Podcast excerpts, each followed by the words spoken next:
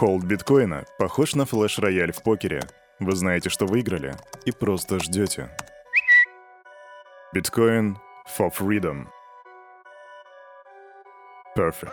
Салют, Криптусы! Привет, Крипто братва, Кирюха здесь и команда Криптус желает вам потрясающего настроения. Вы слушаете пятничный выпуск Daily Digest, а у нас сегодня 09.09.2022 года. А, как вам число? Клево, не правда ли? Вы не в первый раз здесь и прекрасно знаете, что вас ждет дальше. Мы сделаем распаковку рынка, а потом посмотрим, что там по новостям, где я вам расскажу о том, почему горит Лунс, почему Coinbase за торнадо кэш, что будет после слияния слияния, а также о том, какие новые проблемы появились у Celsius Network. Это уже буквально через минутку, но сперва распаковка рынка, погнали!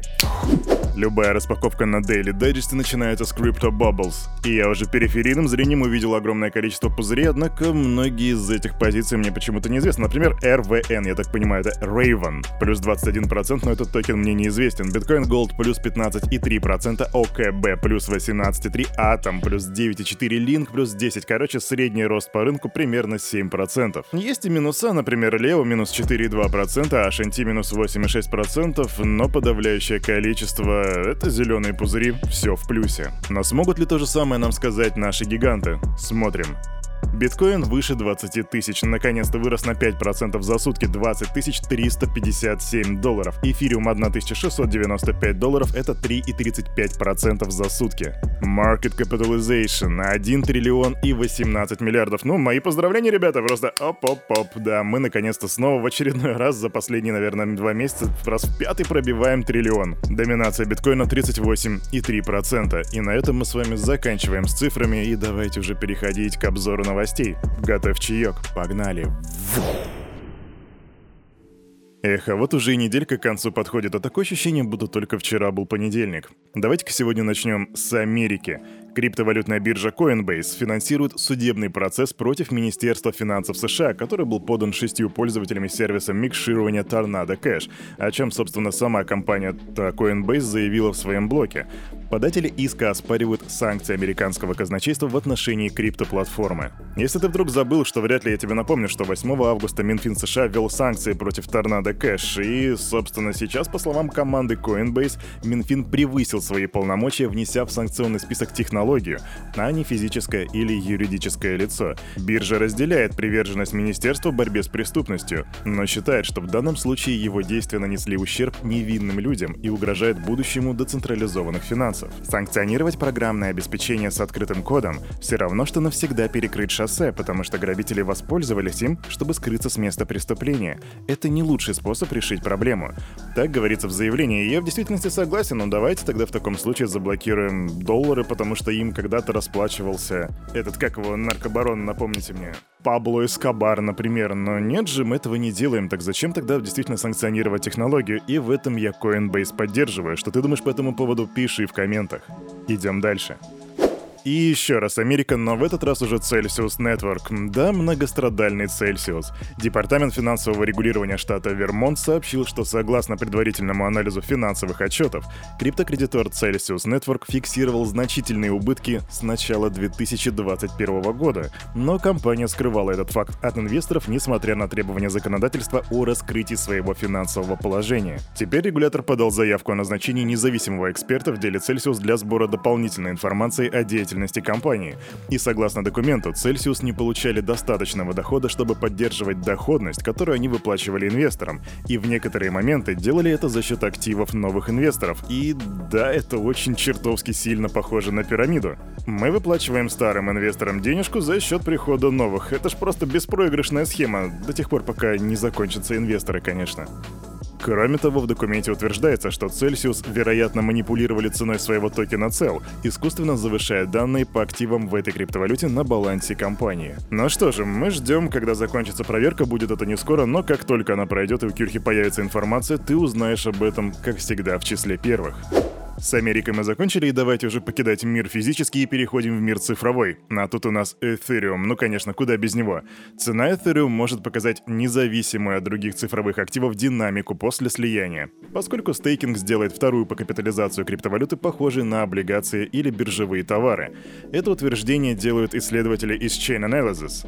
И насколько Кирюха может судить, это говорит о том, что после того, как у нас пройдет слияние, то вполне возможно, что не будет уже у эфириума этой корреляции с биткоином, и он будет вообще двигаться независимо от других криптовалют по той простой причине, что институциональные инвесторы теперь захотят вкладывать туда бабки, потому что там будет достаточно неплохая доходность в виде 10-15% годовых. И вот что я вам скажу, ребята. Сейчас мир, как бы это пошло не звучало, застыл в ожидании и ждет, когда же пройдет слияние, потому что после этого все наше криптопространство, вся наша криптоистория разделится на до слияния и после слияния. Однако людям, люди склонны преувеличивать э, возможности того, что может случиться. У страха глаза велики. Кто-то говорит, что всему будет кранты, кто-то говорит, что у нас будет невероятное количество возможностей. Я же думаю, что мы, скорее всего, получим что-то среднее. Поэтому можно послушать ребят из Chain Analysis, а можно дождаться буквально еще недельку, и мы сами уже начнем все с воочию наблюдать. Идем дальше.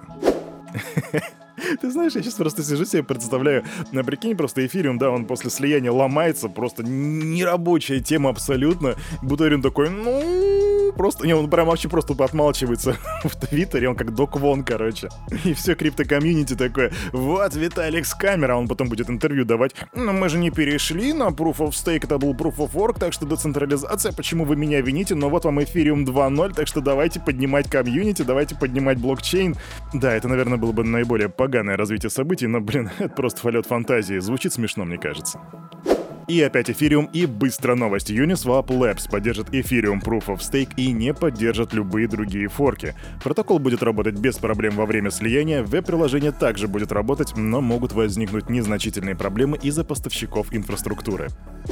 Важная новость от Binance. Binance поддержали сжигание 1,2% лунс за каждую транзакцию. Обновление вступит в силу с 20 сентября. Что это значит? В общем, тут можно все поделить на депозиты и на снятие средств. При депозитах транзакции будут облагаться налогом в сети Terra Classic до того, как попадут на Binance, а остаток будет зачислен на счет Binance после вычета 1,2%. То бишь ты заводишь деньги на Binance, условно там 100 долларов в лунце, но тебе на счет упадет только 98,8 долларов, потому что все остальное стороны уйдет Binance, и та же самая тема при снятии средств. Это значит, что при выводе пользователь получает сумму вывода за вычетом комиссии за снятие средств плюс комиссия 1,2% от самого блокчейна. За спотовые же сделки комиссия взиматься не будет, и да, это звучит, наверное, не совсем справедливо, но таким образом комьюнити надеется избавиться от триллионов лишних Луна Классик. Идем дальше.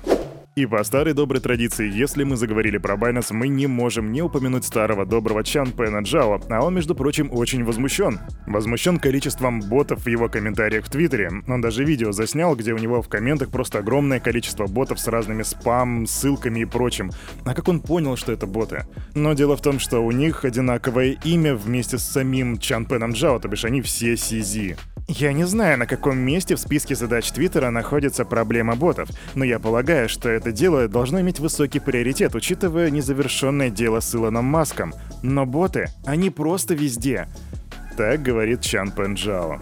Да, боты — это бич 2022 года, и причем они появляются даже под нашими видосами в комментах очень часто, это очень сильно раздражает, что с ними делать просто непонятно. И вот такие вот вопросы должны решать вот эти жирные толстосумы, которые сидят и управляют самими сервисами, но, видимо, их ничего кроме бабла не волнует, а раз people хавает, то почему мы должны решать эту проблему? И у Кирюхи снова бомбит, а мы идем дальше. Ну и немножечко по лайту. Смотрели 7 сентября презентацию Apple? Я вот да, мы прям с братишками сели, начали смотреть. Не то чтобы мы все любим Apple, да, у меня iPhone, но тем не менее я не фанат Apple, но просто было интересно посмотреть, что же там такого представят. И да, мы очень сильно кекали с того, что дизайн iPhone не поменялся, но к этому можно относиться по-разному. И ты спросишь меня, Кирюха, а почему ты мне в Daily Digest про крипту рассказываешь про Apple и их презентацию? А потому что, мой друг, здесь начинается рубрика «Веселый скамчик». Мошенники воспользовались тем, что компания Apple проводила презентацию, и они запустили параллельную презентацию там же на YouTube, где продвигали криптовалюты от якобы самого Тима Кука и, Илона Маска. Ну, то бишь, да, они там нарезали старую презентацию 2018 года, и в это самое видео были добавлены логотипы биткоина и эфириума, а страница была заполнена ссылками на сомнительные криптосайты и так далее, и так далее. Количество зрителей, которые все это дело смотрели, было 70 тысяч человек. И, возможно, у Кирюхи какая-то своя вселенная в голове, но если ты хочешь посмотреть презентацию от Apple, то, наверное, тебе все-таки стоит пойти на официальный канал Apple и смотреть презентацию уже там, в высоком качестве и так далее, и так далее. Но нет, мы будем смотреть всякую скамину. Не знаю, как это работает. Просто не знаю. А на этом, на это утро у этого парня за вот этим микрофоном все с вами, как всегда, был Кирюха, и команда Криптус желает вам потрясающего настроения на весь предстоящий день и на предстоящие выходные. И, конечно же, помним, все, что здесь было сказано, это не финансовый совет и не финансовая рекомендация. Сделай собственный research, прокачивай финансовую грамотность и развивай критическое мышление. С тобой мы увидимся уже в понедельник в 9.00, так что ставь будильник и не проспи. Пока.